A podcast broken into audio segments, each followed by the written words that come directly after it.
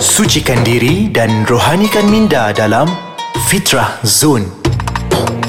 Assalamualaikum warahmatullahi wabarakatuh. Uh, Alhamdulillah tuan-tuan dan puan Sekali lagi bertemu dengan saya Dain Luqman Menerusi Fitrah Zone di podcast Ais Kacang. Tuan-tuan dan puan Kita masih lagi berada di dalam mood Raya ya tuan-tuan. Yalah dekat Malaysia ni raya je sebulan ya tuan-tuan. Uh, Raya sebulan. Kalau kita tengok negara-negara luar Dia orang raya sehari lah Lepas tu habis lah raya di Fitri ni Dia orang tak rasa apa Tapi kita Malaysia tak apa. Kalau kita nak raikan Biarlah. Kita pun uh, Dah merasakan Orang kata apa Keperitan suatu mana Ramadan. Kita pun nak raya. Tak apalah Nak raya sebulan pun raya sebulan dah. Dan sudah semestinya Bila mana dah masuk raya ni tuan-tuan dan puan Bulan raya ni sudah semestinya Macam-macam undangan open house lah. Dengan rumah terbukanya lah. Uh, Dengan orang kata apa Kenduri kahwinnya lah. Kenduri khatan lah. Uh, Kenduri kahwin isteri pertama, isteri kedua sebagainya. Tak kisahlah isteri berapa pun. Yang penting sudah semestinya kita akan uh, berdepan Dan juga akan mendapat undangan-undangan seperti ini. Jadi pada hari ini tuan-tuan dan puan Kita nak berbincang tentang adab-adab menghadiri majlis-majlis sebegini. Ah, okey. Jadi sebelum tuan-tuan dan puan saya nak wawarkan sekiranya tuan-tuan dan puan masih belum ada aplikasi uh, ais kacang ni boleh untuk download dan install aplikasi kami ini menerusi Apple App Store dan juga Google Play Store dan tuan-tuan dan puan jangan juga lupa untuk follow kami menerusi IG, Twitter dan Facebook rasmi kami di Ais Kacang MY. Dan sekiranya tuan-tuan dan puan ada sebarang persoalan, ada cadangan boleh terus uh, melayari ke website kami di aiskacang.com.my my. Baik tuan-tuan dan puan Tanpa buang masa kita nak masuk uh, Tentang di antara adab-adab uh, Ketika menghadiri majlis-majlis makan dan sebagainya Sepanjang bulan Hari Raya ini insyaAllah. Dan sebelum itu uh, Hukum kita mendatangi ataupun menghadiri majlis-majlis begini Adalah hukumnya itu adalah wajib. Uh, Selagi mana kita tidak ada sebarang keuzuran Tidak ada sebarang kekurangan dan sebagainya Boleh ke, kita perlu dan wajib Untuk menghadiri majlis-majlis sebegitu. Dan tuan-tuan dan puan Di antara adab-adab yang perlu kita tekankan Suatu mana menghadiri majlis-majlis begini Yang pertamanya ambillah makanan sekadar yang perlu. Ha, dialah bila mana datang ke majlis kenduri ni tuan-tuan dan puan Kita ni kadang-kadang jadi rambang mata tengok dengan lauk-lauk yang ada kat depan mata kita tu.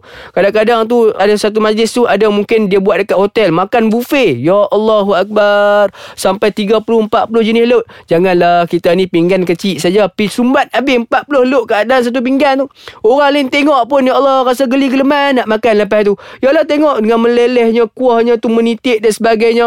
Dan lepas tu dah lah makan tak habis pula dah ya Allah inikah ciri Islam adakah ini yang kita belajar suatu minat Ramadan tuan-tuan dan puan jangan jangan jangan jangan pastikan kita bila mana nak ambil makanan tu ambil sekadar mencukupi dah tak cukup bau kita tambah. Ha, dah makan-makan rasa macam alamak tak kenyang lagi ni. Ha, pi tambah lagi tak apa tak ada masalah. Tapi pastikanlah kita berhentilah makan tu sebelum mana kita kenyang. Sebab apa? Itu di antara hadis yang baginda SAW menyebut makan bila lapar, berhenti sebelum kenyang. Jadi insyaAllah itu yang pertama.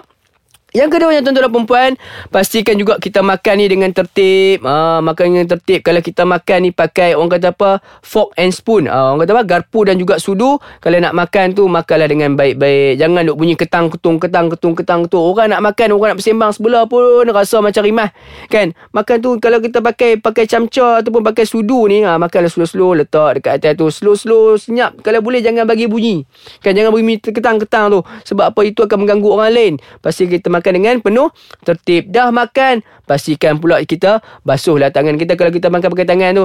Janganlah kita dengan makan-makan tu tangan kita duk melekek tu kita pergi salam dengan orang pula Allah. Orang pun jadi gelek. Nek melugai tekak lah melugai. Orang utara panggil melugai rasa macam loya muntah tu. Kan? Dengan tengok kuah duk sampai ke ke ke pergelangan tangan sebagainya. Basuhlah tangan dulu. Kan sebagainya. Ini apa yang diajarkan oleh Islam. Nak makan, kalau nak makan tu waktu mana nak bersambang dengan orang tu bila mana time makan tu pun pastikanlah makanan dekat dalam mulut tu tak ada dah dah telan dah. Jangan kita makanan penuh dalam mulut kita bersembang. Ha tu yang bersembuk habis kena muka orang tu. Dah tak pasal-pasal bergaduh pula tuan-tuan dan puan kita main nak meraikan kita jadi bergaduh pula. Jadi tuan-tuan dan puan itu baru kedua. Ada lagi beberapa lagi adab yang perlu kita patuhi. Bila kita menghadiri majlis-majlis begini tapi kita berhenti berehat sebentar kita kembali semula sebentar sekali lagi menerusi Fitrah Zone di podcast Ais Kacang bersama dengan saya Dan Lukman. Sebentar saja lagi Alhamdulillah tuan-tuan dan puan Kembali bersama dengan saya Dan Lukman Di Fitrah Zone Menerusi podcast Ais Kacang. Tuan-tuan dan puan Bila mana sebut ais kacang ni Allah Akbar Teringat dekat walimah Ataupun majlis-majlis makan ni Majlis kenduri ni Mesti akan ada sediakan ais kacang. Jangan lupa ambil lah makan ais kacang tu Tapi ambil pun berpada-pada. Kalau dah tahu diri tu batuk Janganlah duk mudarat diri pergi makan air pula no? Okey tuan-tuan dan puan Kita teruskan lagi Sebelum kita berhenti berehat sebentar tadi. Kita telah membincangkan dua adab Suatu mana kita menghadiri ke majlis-majlis uh, Sebegini Majlis kenduri Open hal sebagainya ni. Yang pertama Kalau kita nak makan tu Ambil makanan sekadar yang perlu.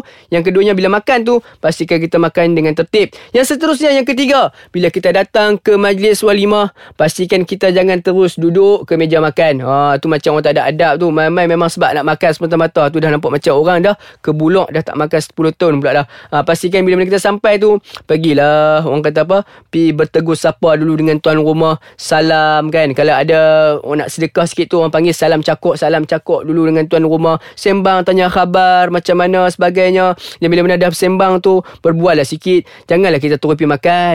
Sebab kita ni Orang Melayu kita ni Dikenali dengan adab malu Dan juga adab tata susila kita. Sopan. Kita ni pun sopan tuan-tuan. Pastikan jangan kita terus nak pelahap. Ha, Jangan kita nak pelahap makan saja. Pastikan kita Ada orang kata apa Dia punya flow dia tu. Ha, Follow the flow dia tu. Okay Mula-mula jumpa Salam Jumpa dengan ni. Barulah lepas tu Dah diberi izin oleh Tuan rumah Barulah pergi makan. Ha, Baru pergi makan kan dan suatu mana dan seterusnya. Yang keempat bila mana sambil kita nak bercakap ataupun sambil-sambil kita datang makan tu jangan lupa untuk kita mengeratkan silaturahim. Mungkin kita datang ni ada muka-muka yang orang kita sebelum ni tak pernah jumpa. Kan kali ni first time kita jumpa. Pergilah bertegur siapa sebab kita dalam Islam tuan-tuan dan puan kita dituntut untuk menyambung dan memanjangkan silaturahim kita. Sebab apa? Selagi mana panjang sejauh mana panjang kita punya silaturahim keberkatan dia pahala dia itu cukup banyak di sisi Allah Subhanahu Wa Taala. Sambung, sambung silaturahim sesama dengan manusia lainnya. Mungkin kali ini, mungkin ada anak kita, mungkin kita ni ada anak yang masih lagi belum kahwin. Mungkin kita berkenalan kenalan dengan orang lain tu. Tiba-tiba yang kawan tu pun ada anak juga yang belum berkahwin. Ha, mana tahu tiba-tiba daripada berkawan dah dapat jadi berbesan pula kan. Ha, mana tahu itu rezeki tuan-tuan dan puan Okey, yang situ yang keempat, yang kelimanya janganlah pula kita dah datang ke uh, majlis-majlis orang ni kita susahkan orang lain pula. Jangan menyusahkan orang lain. Kan dah sampai ke tempat orang jangan pula kita susahkan orang lain pula kita nak susahkan orang yang menghidang makan tu. Ataupun kita susahkan pula tuan rumah ataupun kita susahkan pula uh, pengantin pula kan dan sebagainya. Kalau boleh kita makanlah ataupun kita lakukanlah uh, jangan sampai menyusahkan orang. Kita menyenangkan orang lain. Sebab ialah kalau kita fikir-fikir balik orang yang dah nak melakukan ataupun yang buat majlis-majlis ni sudah semestinya terpaksa mengorbankan ataupun mengeluarkan uh, duit yang banyak. Ha, jangan pula kita pergi sana kita susahkan pergi bagi pecah pinggan orang kita pergi bagi pecah cawan orang kita pi baling apa lauk orang pun sebagainya. Sebab apa? Itu akan menyebabkan tuan rumah yang tadi dah susah hati mengeluarkan duit bertambah susah hati dengan perlakuan kita pula. Baik itu yang ke yang kelima. Dan yang keenamnya yang terakhir sekali tuan-tuan dan puan pastikan kita jaga sensitiviti dan keselesaan orang lain. Ha dah datang ke situ selepas makan tu pastikanlah kita cuci sikit meja kita makan tu. Kan nampak macam serabut sikit ada kesan-kesan nasi sebagainya kita tolonglah kutip-kutip letak nanti tisu buang lah tu sampah kalau kita tengok macam pinggan kita tu Janganlah nak harap sangat. Yang bentara-bentara tu Nak angkat kita punya pinggan-pinggan tu. Apa salahnya kita angkat sendiri? Sebab apa kalau kita mudahkan urusan orang lain Allah akan mudahkan balik urusan kita. Ha, Yang ni apa yang Islam ajak Kita mudahkan urusan orang lain Allah SWT akan mudahkan pula urusan kita. Baik Itu adalah di antara enam perkara Yang kita boleh lakukan Ataupun enam adab Yang boleh kita lakukan Bila mana kita menghadiri Majlis-majlis begini. Tak kisahlah majlis makan ke Majlis rumah terbuka ke Majlis dan sebagainya amalan-amalan dan ada-ada ini perlu kita jaga. Mudah-mudahan tuan-tuan dan puan sedikit perkongsian pada kali ini memberikan manfaat buat kita semua dan insya-Allah Sekiranya ada sebarang undangan ah Nanti bolehlah calling-calling lah dengan saya. Kan ajaklah saya sama makan-makan dekat ni. Kan saya pun bulan-bulan raya ni Nak jugalah makan-makan rumah open, open house ni. Jangan lupa lah Dah tunggu di sana insyaAllah. Jadi kita melawak je Okey tuan-tuan InsyaAllah jumpa lagi di lain episod yang lain InsyaAllah. Bersama dengan saya dan Lukman Menusi Fitrah Zone Di dalam podcast Ais Kacang Sejuk-sejukkan hati Tenterakam jiwa Bersama podcast Ais Kacang. Assalamualaikum Warahmatullahi Wabarakatuh